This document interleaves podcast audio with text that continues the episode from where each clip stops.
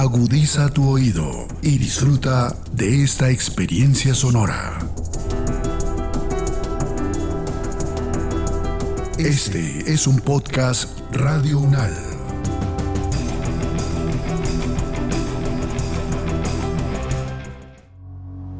Los acontecimientos de actualidad y política internacional que fueron noticia en los últimos siete días, con una visión y análisis desde la academia. Análisis Unal. Análisis Unal. Siete días en el mundo. Bienvenidas y bienvenidos a la selección de noticias que hace podcast Radio Unal para todas y todos ustedes. Esto es Siete días en el mundo y estas son las noticias más relevantes de la semana transcurrida entre el primero y el 6 de agosto de 2022 los conflictos, las relaciones entre los países, las elecciones presidenciales, regionales y legislativas, la conformación geopolítica del mundo en un recorrido por los hechos más importantes en los últimos siete días. Análisis UNAL, siete días en el mundo. Asia. En el marco del Día de la Flota Rusa, el presidente Vladimir Putin dejó ver que pretende reforzar sus posiciones en el Océano Ártico, tanto económica como militarmente, y que considera como principal amenaza el deseo de Estados Unidos de dominar los océanos y la expansión de la OTAN. El análisis es de Vladimir Rubinsky, director del Laboratorio de Política y Relaciones Internacionales de la Facultad de Derecho y Ciencias Sociales de la Universidad ICESI en Cali. Profesor, hablemos sobre esta nueva doctrina naval que parece apuntar por parte de Rusia a la conquista del Ártico. Sí, efectivamente, este es un deseo de Rusia de hace muchos años Rusia tiene bastante experiencia en manejar unas zonas del océano mundial que son difíciles del acceso porque hay una buena parte del año donde el acceso está limitado precisamente porque hay un invierno, hay condiciones climáticas muy duras, pero es una zona estratégica desde varias perspectivas. En primer lugar, porque debido al cambio climático, debido al calentamiento global, cada vez más tiempo está abierta esta ruta del norte para poder garantizar el tráfico de los barcos cargueros que van precisamente desde Europa hacia Asia y viceversa. Y Rusia cuenta, aparte de la experiencia, cuenta también con unos barcos especiales que permiten asegurar el paso de estos cargueros. Se abren eh, el hielo y entonces eh, están guiando estos barcos eh, hacia otros pues, destinos. Y yo creo que esto es realmente la clave para leer esa nueva doctrina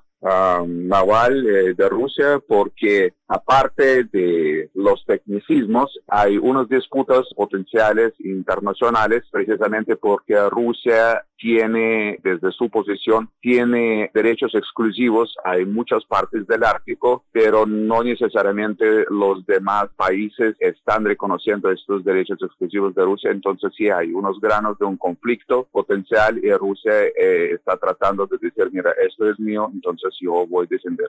¿Cada cuánto, profesor eh, Vladimir, se conocen o, se decretan estas doctrinas navales, pues en la historia de Rusia, al menos en la historia reciente? ¿Y qué relevancia tiene que esto se esté dando en un momento clave en el que, como usted lo cuenta, los océanos como el Ártico empiezan a, a volverse territorios clave en el marco de un conflicto armado como el que se vive allí en Europa del Este?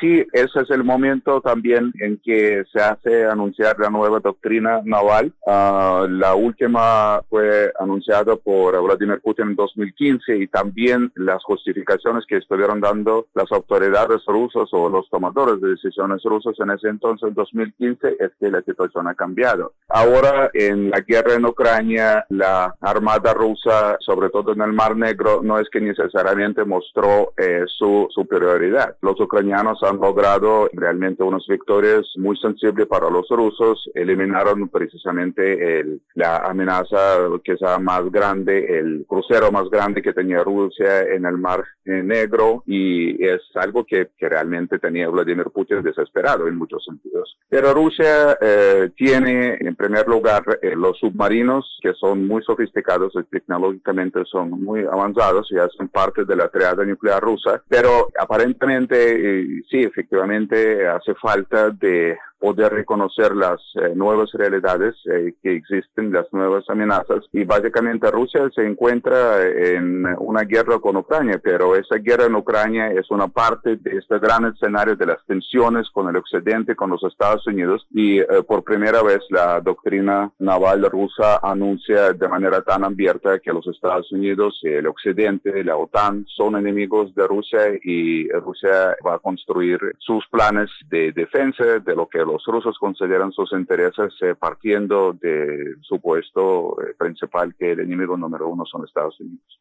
Profesor Vladimir, ¿cómo se determina la soberanía allí en esta región del Ártico? Porque no solamente Rusia está haciendo ejercicios militares allí, sino que también la OTAN lo hizo hace unos meses. ¿Ahí de qué manera se establece qué territorio es mío, por decirlo de alguna manera, y qué territorio viene siendo propiedad, aunque pues no debería ser así, de toda esta parte de la Alianza Occidental, de la Alianza Atlántica. Sí, es, es una muy buena pregunta y muchas gracias por hacerla, porque hay varios acercamientos a ese tema. Primero, hay ciertas regulaciones internacionales. Rusia hace parte de los acuerdos internacionales. Es algo también muy interesante porque hablamos de Rusia ahora, pero también hay otros países como Canadá, por ejemplo, que también desde otro lado están interesados de proteger sus intereses y extender su área de los intereses exclusivos. Pero allá lo que dicen los rusos y de hecho mandaron una expedición científica hace unos años cuando mandaron un aparato especial que estaba explorando los aguas profundos y se supone que demostró la continuación del continente, sí, es lo que miran, hasta donde entiendo, lo que miran en estos disputas internacionales es cuál es la extinción continental, sí, y donde termina el continente comienza ya la otra parte, pues el, el océano como tal. Entonces los rusos mandaron un aparato que aparentemente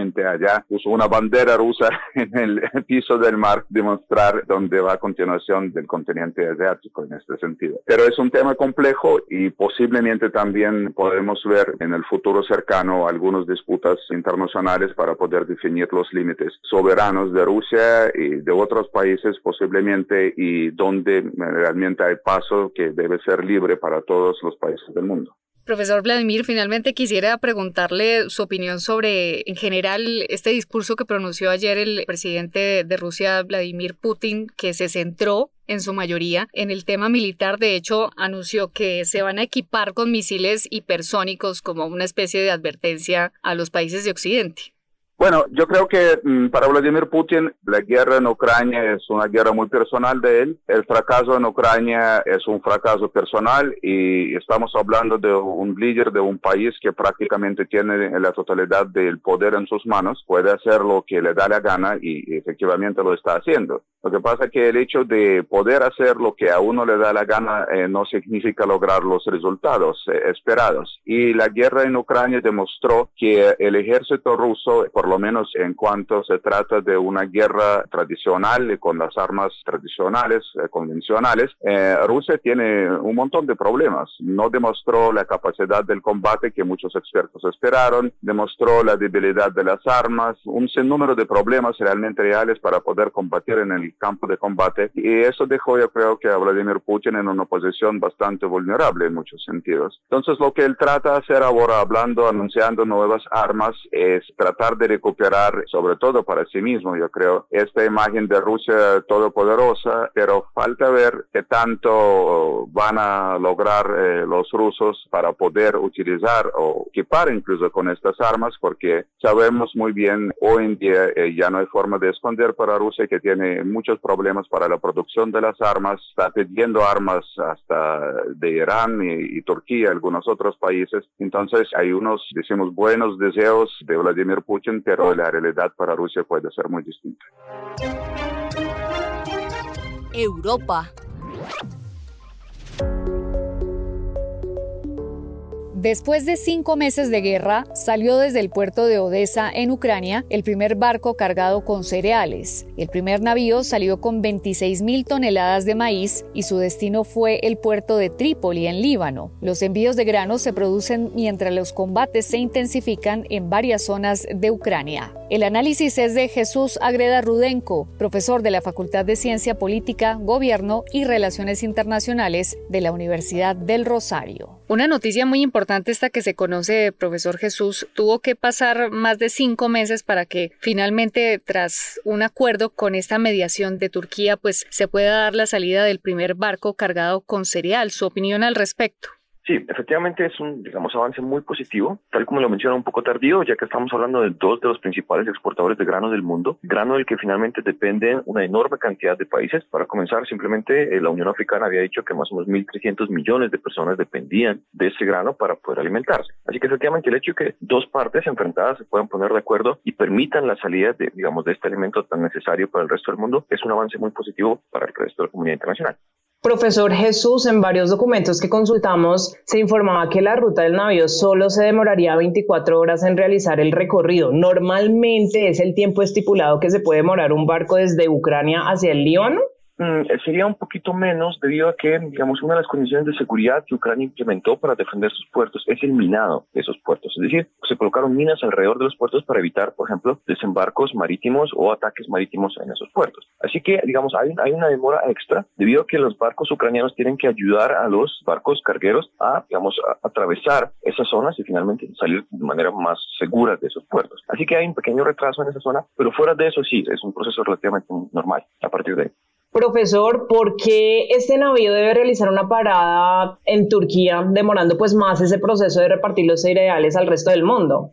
Lo que pasa es que hay dos factores. Primero, pues por supuesto, el Bósforo es la, única salida del Mar Negro hacia el Mar Mediterráneo. Así que, pues, digamos, el primero es, un paso obligatorio. Pero segundo, dentro del acuerdo, básicamente Turquía juega el papel como de guardián y de garante. Entonces, para los barcos que entran al Mar Negro, hay una supervisión para que efectivamente no entren armas, por ejemplo, a Ucrania a través de esos medios. Y por otro, se garantiza que efectivamente esté saliendo grano y sobre todo esté saliendo grano ucraniano bajo, digamos, la exportación ucraniana desde el Mar Negro y desde los puertos. Así que, digamos, Turquía tiene un papel central por ser como ese garante y ese controlador del, del. Profesor Jesús, el cargamento de cereales llegaría a Beirut. Sin embargo, pues conocimos la noticia en que los hilos de grano fueron destruidos por un incendio. ¿En dónde entonces se podría almacenar ese cargamento que contiene 26 mil toneladas de maíz? Es una buena pregunta y por supuesto ya se han tomado medidas extraordinarias. Digamos, ya hay nuevos espacios que se están acumulando de manera gradual para recibir este tipo de, cargamento. Ahora, por otro lado, lo que pasa es que los hilos que se destruyeron, digamos, tenían una capacidad mucho mayor, pero debido a que había una exportación mucho más constante de grano. Ahora que se está recuperando, está retomando, pues digamos, hay una posibilidad de temporalmente ir acumulando ese grano en ciertas zonas hasta que eventualmente se acumule la cantidad tradicional. Pero mientras eso llegue, pues existe una capacidad, una infraestructura para esa acumulación. Profesor Jesús, económicamente, ¿cómo beneficia esta reactivación de la exportación de cereales a Ucrania? ¿Cuáles son los principales países a los cuales le va a llegar estos granos, estos cereales? ¿Y qué viene después de ya de este primer barco que sale? ¿Esto tendría que pasar, digamos, otro proceso de negociación para que se siga permitiendo la salida de, de estos barcos o qué se conoce al respecto? Es una pregunta muy buena y es una pregunta un poco compleja porque efectivamente tiene varias etapas. Primero que todo, digamos, muchos países dependen de Ucrania y del grano, pero no solo Ucrania, también de Rusia. Por ejemplo, Egipto importa anualmente más o menos 3,62 millones de toneladas de grano, Indonesia 3,22, eh, Filipinas un millón, Yemen alrededor de un millón. Así que, digamos, hay muchos países que dependen de ese grano, digamos, para poder mantener la estabilidad de precios, porque ya vemos las consecuencias altamente destructivas. Por ejemplo, en Nigeria, otro de los compradores de Ucrania, los precios han subido como 50%. En Líbano no han llegado, pero en Siria habían subido casi 100%. Es decir, hay un impacto global de que depende de ese grano y ahora que ese grano empieza a exportarse, pues los precios irán bajando un poco. Por otro lado, para Ucrania eso es esencial, porque como ya lo dije, Ucrania son los grandes exportadores. Y según lo que dijo, por ejemplo, el presidente Zelensky, Ucrania, digamos, si exporta todo lo que tiene en este momento, podría ganar más o menos 10 mil millones de dólares en ganancias que son esenciales para mantener funcionando la economía y sobre todo para poder mantener, digamos, el desgaste militar que se está haciendo. Así que, por un lado, el mundo se va a ver beneficiado, ya que uno de los grandes exportadores de nuevo va a empezar a sacar grano y va a empezar a llevar alimentos a las zonas que más lo necesitan y que más dependen de esos alimentos. Pero por otro lado, la economía ucraniana va a tener un respiro muy necesario para mantener, digamos, el conflicto y para mantener la defensa que está llevando a cabo. Medio Oriente. En el Líbano, la comunidad denuncia dos años de impunidad desde la explosión registrada en el puerto de Beirut. La investigación sobre una de las explosiones no nucleares más grandes del mundo, que dejó 215 personas muertas y más de 6.000 heridas, ha estado bloqueada durante meses por los poderes políticos del país. Muchos culpan a la corrupción y a la mala gestión del gobierno libanés por la tragedia, pero el control del poder de la élite durante décadas ha asegurado que sean intocables. El análisis es de Óscar Julián Palma Morales, profesor de la Facultad de Estudios Internacionales, Políticos y Urbanos de la Universidad del Rosario. Bueno, profesor, los habitantes de ese territorio señalan que han recibido pues una ayuda mínima del gobierno y que prácticamente ellos mismos, con el apoyo de algunas organizaciones, han reconstruido sus casas. Ahora se ha denunciado que la investigación para saber quiénes fueron los culpables está bloqueada. ¿Por qué se genera esto y por qué el gobierno protege tanto a sus legisladores teniendo en cuenta que prácticamente, pues esta es una situación humanitaria y que está expuesta al mundo. Sí, lamentablemente en el Líbano hay un nivel de corrupción demasiado alto. Los políticos, de cierta forma, trabajan por su propio interés, por sus ganancias, no tanto por la población. Lamentablemente no ha podido avanzar la investigación, el caso justamente porque los exministros que están siendo juzgados, los miembros del Parlamento, pues bloquean la posibilidad de, de la investigación, de que la investigación avance. Entonces lo que tenemos es una situación lamentable, un nivel de corrupción, si lo quieren llamar de esa forma, muy alto. La población realmente está abandonada y la clase política, la élite política, pues realmente trabajando por prácticamente sus propios intereses independientemente de lo que pase con la población. Y eso pues nos ha llevado a la idea de que las personas mismas hayan tenido que trabajar en pro de construir las cosas que perdieron sin mayor ayuda del sistema, mientras ellos, por supuesto, siguen tranquilamente en el Parlamento en la política sin que avance la investigación en su contra. Profesor Oscar Julián, ¿existe algún tipo de, de veeduría o de forma de hacerla allí en el Líbano? Y lo digo porque investigando sobre el tema, al menos sobre el avance del proceso judicial, encontrábamos que alcanzó a llegar esta investigación del juez Tarek Vitar hasta etapas avanzadas, hasta el punto en que ya estaban a nada de responder preguntas clave como quién era el dueño de los nitratos, cómo ingresaron al puerto y cómo ocurrió la explosión y de repente esto se frena por varias razones judiciales. ¿Existe manera de como de intervenir en, en esa situación, al menos allá al interior del país?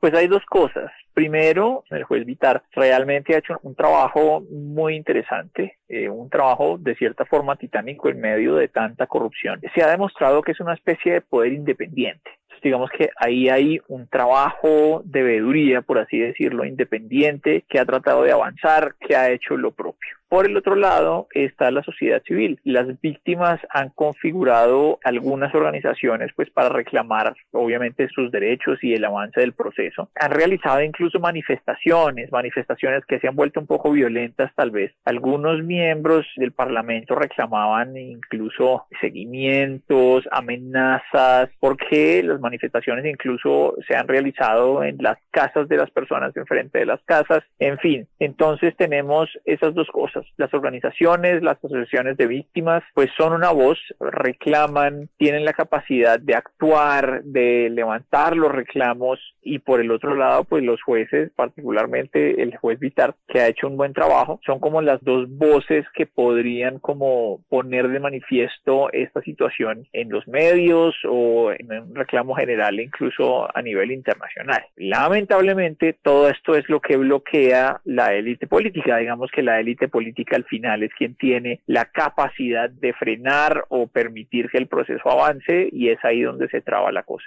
Profesor, ¿cuál es el panorama actual del país, la revisión que se puede hacer al respecto en estos dos años de, de impunidad, como lo decían varios titulares que encontramos en la prensa internacional? ¿Qué ha pasado, pues aparte del rezago, por supuesto, en la parte jurídica? ¿Cómo está el país en este momento? Porque fue un golpe duro, al menos allí en la capital. Sí, tenemos que recordar que esa explosión llega en un momento de muchas crisis, una crisis económica muy dura, sobre todo monetaria, la devaluación de la moneda libanesa que fue crítica en ese momento, una crisis también que genera o que resulta por el COVID. Recordemos que hace dos años estábamos justamente en uno de los puntos más críticos del virus, tal vez incluso antes de las vacunaciones, una gran incertidumbre, eh, el cierre de mercados, de la economía, de negocios que llegó a generar grandes niveles de desempleo y eso se cruza también con los rezagos de la guerra en Siria. La guerra en Siria va a generar un alto nivel de desplazamiento de personas hacia el Líbano, unas tensiones sectarias dentro del Líbano. Recordemos que el Líbano es un país que tiene un balance muy delicado entre personas de diferentes etnias y religiones. Entonces, la guerra en Siria también va a llegar a alterar eso y le tenemos que sumar obviamente la crisis política por la corrupción y sobre todo en ese momento por la imposibilidad de elegir gobiernos estables. El primer ministro de ese momento había renunciado, el parlamento había tratado de elegir otro primer ministro sin grandes éxitos, entonces había una configuración de una crisis muy grande de diferentes factores y por diferentes explicaciones que hizo justamente que esa explosión tuviera unas consecuencias mucho más graves. Estos problemas no se han solucionado digamos que el país viene en un proceso de recuperación, así como en todo el mundo, pues que nosotros vemos que las economías de cierta forma han tomado algunas rutas de recuperación. Obviamente estamos a la espera de si vamos o no tener una recesión global y eso obviamente va a afectar a todos los países, incluido el Líbano. Entonces, no es una buena situación, no es el mejor de los momentos para el Líbano, tal vez alguna recuperación sobre lo que pasó hace dos años, pero aún en una situación muy difícil. América. A pocos días de la transición del gobierno del presidente Iván Duque al de Gustavo Petro en Colombia, hacemos una revisión a lo que ha sido el manejo de la política exterior y los retos para la administración entrante de la mano de Mauricio Jaramillo Jacir, doctor en ciencia política y profesor de estudios de América Latina y el Caribe e introducción a las relaciones internacionales en la Universidad del Rosario. Profesor Mauricio, su opinión general sobre lo que han sido estos cuatro años del gobierno de Iván Duque en materia de política exterior. Bueno, en términos generales es un balance muy pálido, básicamente por tres razones. En estos cuatro años Colombia se ensimismó, se alejó de su zona natural que es América Latina, denunció el tratado de, de UNASUR, se terminó retirando, congeló su participación en la comunidad de estados latinoamericanos y caribeños, no volvimos a aparecer en la OEA, entonces nos alejamos de América Latina, insistimos tercamente en la estrategia del cerco diplomático, a pesar de que desde el principio, desde 2019, empezó muy mal, no cambiamos el rumbo, maltratamos la relación con Estados Unidos, maltratamos la relación con Cuba, es decir, bilateralmente también nos fue muy mal. Y por último pensaría que la Cancillería se institucionalizó este decreto que firmó Iván Duque para delegar en la jefatura de gabinete el manejo de la política exterior. Es inconstitucional porque eso es una labor que no le corresponde a la jefe de gabinete, sino a la, a la ministra de Relaciones. Entonces, esta desinstitucionalización de Cancillería nos hizo mucho daño y, y habla de un balance muy pálido. ¿Y por qué se habrá dado esto último que usted nos cuenta, profesor Mauricio? Quizás porque la canciller Marta Lucía Ramírez, aparte de canciller, era vicepresidenta y él eh, habrá decidido quitarle algo de, de trabajo o usted qué considera al respecto? Sí, exacto. Hay algo de eso. Yo creo que eso tiene que ver con, primero, el diseño de la política exterior lo dejaron en manos del centro democrático. Los sectores más, si se quiere, radicales y no había una cabeza dentro del ministerio, nunca les interesó. La única cabeza que tuvimos fue Carlos Holmes Trujillo. Fue el único canciller, digámoslo así, que se empoderó. Luego vino Claudia Blum y ya sabemos que eso no, no funcionó. Distintos funcionarios decían lo que querían. Tuvimos un ministro de defensa que elevó a Irán a la categoría de enemigo, un alto comisionado que se alegró de que Estados Unidos sancionara a Cuba. Es decir, todo el mundo hablaba de política exterior y pues el gobierno nunca tuvo liderazgo. Es decir, Iván Duque nunca asumió el tema con la seriedad. Entonces, primero se lo dejó al centro democrático, el presidente no tenía seriedad y pues eso es muestra de que la política exterior nunca fue una prioridad para este gobierno, no les interesaba y en medio de ese interinato pues nos fuimos aislando. Entonces me parece que tiene que ver con improvisación, falta de liderazgo y el hecho de entregarle al centro democrático el manejo de nuestra diplomacia. Profesor Mauricio, el tema de, de Venezuela ha sido durante estos cuatro años casi un lema del gobierno de, del presidente Iván Duque. No había o era raro el, el discurso o evento, no solo nacional, sino internacional, en el cual el presidente no, no sacara a relucir estas banderas de su lucha por la libertad de, Venezuela, su apoyo a, Juan Guaidó como líder de ese país, el tema del, de la firma del Estatuto de Protección Temporal para los venezolanos. ¿Cuál es su opinión al respecto frente a la relación con Venezuela? La relación con Venezuela tuvo algo positivo y eso es lo que tú mencionas, el Estatuto Temporal de Protección. La política migratoria, a mi juicio, es un activo. Me parece que se hicieron las cosas bien, pero en términos generales, nosotros fallamos primero porque nos desligamos de la tradición de no intervención en asuntos de terceros estados. Apoyamos un intento de golpe de Estado en Venezuela, nos metimos a la fuerza o tratamos de enviar a la fuerza ayuda humanitaria. Eso fue el famoso concierto en febrero del 19. Insistimos, insisto, durante tres años, a pesar de que era un fracaso, en seguir aislando a Venezuela. Colombia creó Prosur, insistió en el grupo de Lima, se fue quedando sola. Peña Nieto en México, pues básicamente salió del poder, llegó AMLO, salió Mauricio Macri, a Jair Bolsonaro nunca le interesó el tema. Piñera se le bajó del bus, como se dice coloquialmente, muy rápidamente a Iván Duque, se fue quedando solo. Y lo grave de esto es que eso puede pasar, lo grave de esto es que el gobierno nunca tuvo capacidad de reacción, ni siquiera cuando Estados Unidos, hace relativamente poco, anunció que iba ya a empezar a negociar con Maduro y que iba a levantar sanciones. Ni aún así el gobierno de Maduro quiso corregir. Entonces, claro, está el tema de, migraciones donde yo creo que hubo un acierto, pero es un acierto que de todas maneras tiene un gran bemol, que es el haber apoyado sanciones que tienen un impacto directo en la degradación de la crisis económica en Venezuela. No estoy diciendo que Maduro no sea responsable, porque él es el primer responsable de la crisis, pero sin duda alguna las sanciones apoyadas por Colombia tienen mucho que ver en la profundización de esa crisis. Entonces Colombia me parece que fue errática y no tuvo capacidad de reacción para corregir.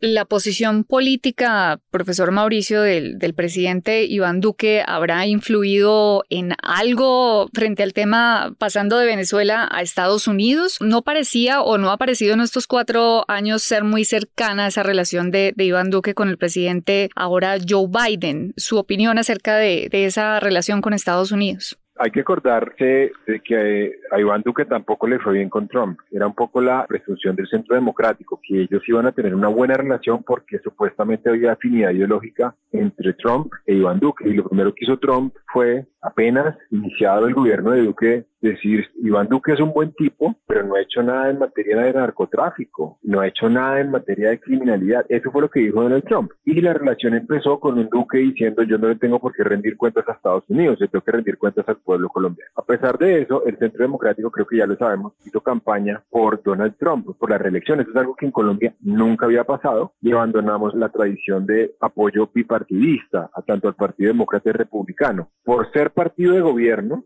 yo creo que Estados Unidos no olvida. Por eso hemos visto una relación fría entre Joe Biden y, Duque, lo cual se puede comprobar en el contraste que hay entre la forma tan fría como tratan a Iván Duque y la manera efusiva como el gobierno de Biden, el embajador Palmieri, John González, Anthony Blinken han recibido a Petro. Hemos visto una maratón de reuniones, llamadas telefónicas, visita de altos funcionarios. Esto es una señal también para Iván Duque de que la relación con el gobierno saliente nunca fue buena. Y ojo, hay mucha más afinidad ideológica, pienso yo, entre Joe Biden y Petro que entre el mismo Petro y Maduro. Y eso es algo que yo creo que para Colombia es uno de los grandes retos que el próximo gobierno tendrá que saber explotar. Teniendo en cuenta, profesor Mauricio, este panorama que pues uno podría concluir que no ha sido muy positivo en términos de política exterior, ¿cuál debería ser la prioridad para el próximo gobierno de Gustavo Petro en esta materia? Volver primero a la Constitución del 91. La Constitución del 91,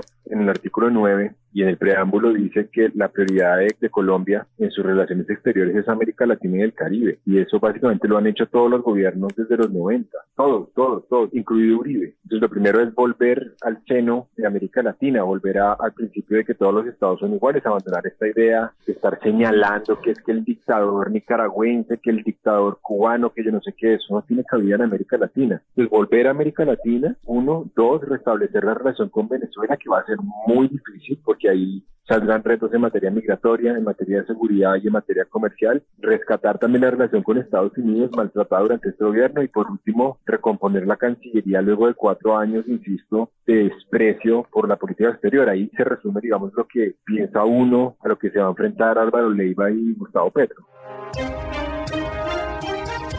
Europa.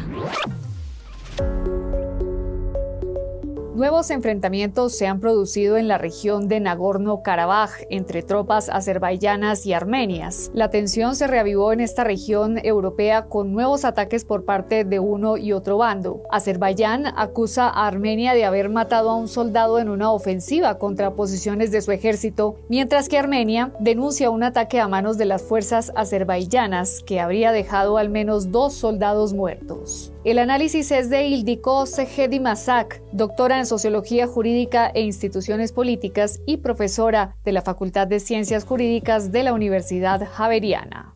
Quería comenzar eh, preguntándole, ¿usted hasta qué punto calcula, según lo que se conoce, que puedan escalarse estos enfrentamientos? Porque ya otra vez hay escaramuzas después de lo que ocurrió hace algunos años, pero pues no sabemos hasta qué punto puedan llegar tanto armenios como azerbaiyanos para escalar esta situación.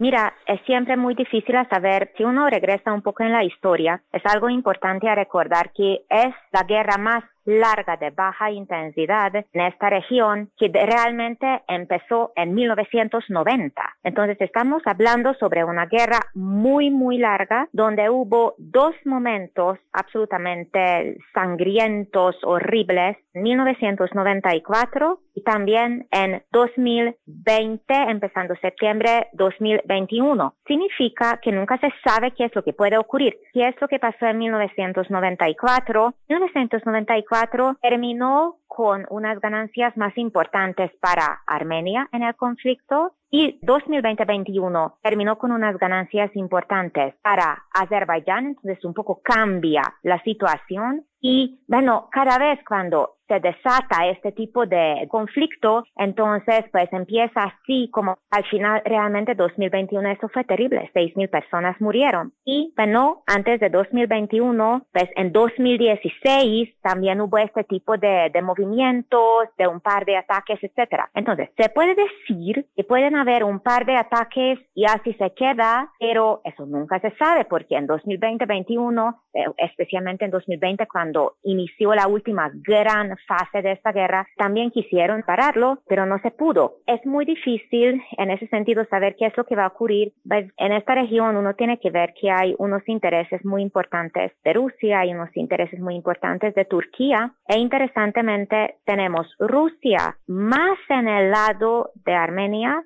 Turquía obviamente en el lado de Azerbaiyán, a tal manera que Armenia tiene un acuerdo de apoyo militar con Rusia, significa si un país tercero saca Armenia, no este territorio, lo que es el territorio diputado, pero Armenia mismísimo, entonces Rusia debería contestar. Es un poco como OTAN. Y este tipo de acuerdo tiene, de hecho, Azerbaiyán con Turquía. Si un tercer país ataca a Azerbaiyán, Turquía tiene la obligación para dar apoyo militar. Entonces, bueno, esas son también unas novedades de los últimos años. Significa que uno podría decir si hoy en día otra vez se desata una guerra de más escala, hay cada vez más como posibilidad de generar una guerra más grande regional.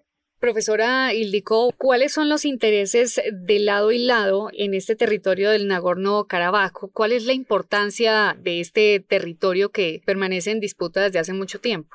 En este territorio, otra vez hablamos sobre un conflicto étnico, donde los armenios dicen que es el mío y lo de Azerbaiyán dice que es el mío. Étnicamente, si uno lo mira es, mixto, pero, pero, pero los armenios de todos modos tienen como más presencia de, gente de Armenia viviendo en, el territorio, significa que los armenios también consideran que eso todo debería ser parte de ellos y de Azerbaiyán consideran que, bueno, entonces una gran parte debería ser de ellos. Entonces, normalmente el conflicto viene es que dónde vamos a poner, digamos, esta frontera entre entonces estos dos territorios, pero de hecho lo que ellos estaban buscando en las épocas, porque después de cada pues gran movimiento de guerra 94, entonces 21, siempre hay negociaciones de paz y lo que ellos están buscando es bajar pues el conflicto y que haya una pues un plebiscito y entonces la gente decida que quiere, quiere independencia, quiere pertenecer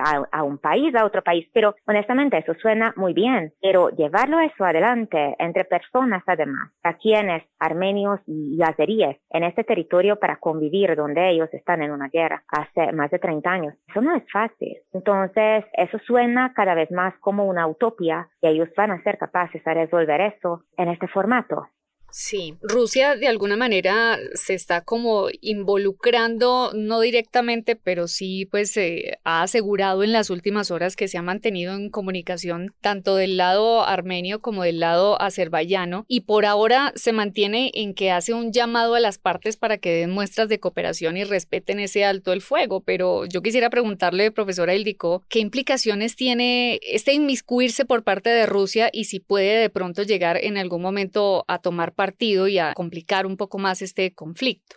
Cuando lo anexan estos territorios en la Unión Soviética, entonces los mismos soviets, la táctica, lo que ellos tenían en este, digamos, en esta región, es para poder reinar, dividir. Entonces es la participación de Rusia en este conflicto, en ese sentido, es una cosa supremamente táctica, a tiempo una táctica poco humana, porque ellos hace 50 años más están jugando entonces en un momento, en un mundo donde ellos lo que dicen es que dicen a los azeríes que, mira, voy a parar siempre a los armenios, porque los armenios dependen de mí de todos modos, pero tranquilo, tampoco es que voy a ayudarles tanto. Entonces, si a los armenios dicen que, bueno, claro, estamos en esta alianza, entonces, además dependes de mí, porque compras absolutamente toda la energía de mí. Además, tú tienes todo lo que ejército tienes, lo tienes de mí. Entonces, realmente no pienses en mayores cosas. Entonces, este tipo de área donde los rusos juegan lo mismo, no queremos unas democracias en desarrollo. Mejor que tengamos unas sociedades en conflicto, sufriendo, ¿qué les importa? Pero es más fácil manejar unos gobiernos medio dictatóricos, populistas, un poco, si recuerdas, unos últimos años de la historia de Ucrania, pero estamos un poco más lejos. Entonces, mejor mantener ese tipo de gobiernos donde nosotros podemos entonces mandar más que algo es lo que intentan hacer en, en Armenia y con Azerbaiyán diciendo que mira, yo estoy con Armenia, pero tranquilo. Eso, eso tampoco va a funcionar que, que este territorio le voy a dar a ellos. Entonces es muy feo. Es otra vez otro, otro conflicto muy feo y entonces y donde poco importa lo que pasa con el ser humano, quien está sufriendo ahí y donde Rusia hace esta táctica muy típica, entonces lo que fue ya en la Unión Soviética, cuando se cae la Unión Soviética, se llama esta táctica lo que es de crear pues, un imperio. Este fue el resumen de noticias de siete días en el mundo, con lo más destacado y los comentarios de los expertos del programa Análisis UNAL de la emisora de la Universidad Nacional de Colombia. Gracias por su sintonía y por preferirnos. Hasta una próxima oportunidad. Los acontecimientos de actualidad y política internacional que fueron noticia en los últimos siete días, con una visión y análisis desde la academia. Análisis UNAL, siete días en el mundo.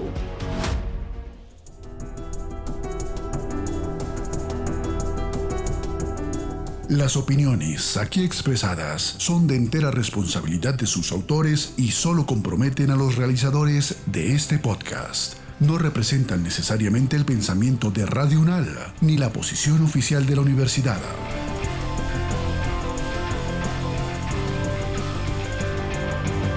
Este y otros podcasts en nuestro sitio web podcastradio.unal.edu.co. Síguenos en nuestras redes sociales. Nos encuentras como Podcast Radio UNAL, Universidad Nacional de Colombia, Proyecto Cultural, Científico y Colectivo de Nación.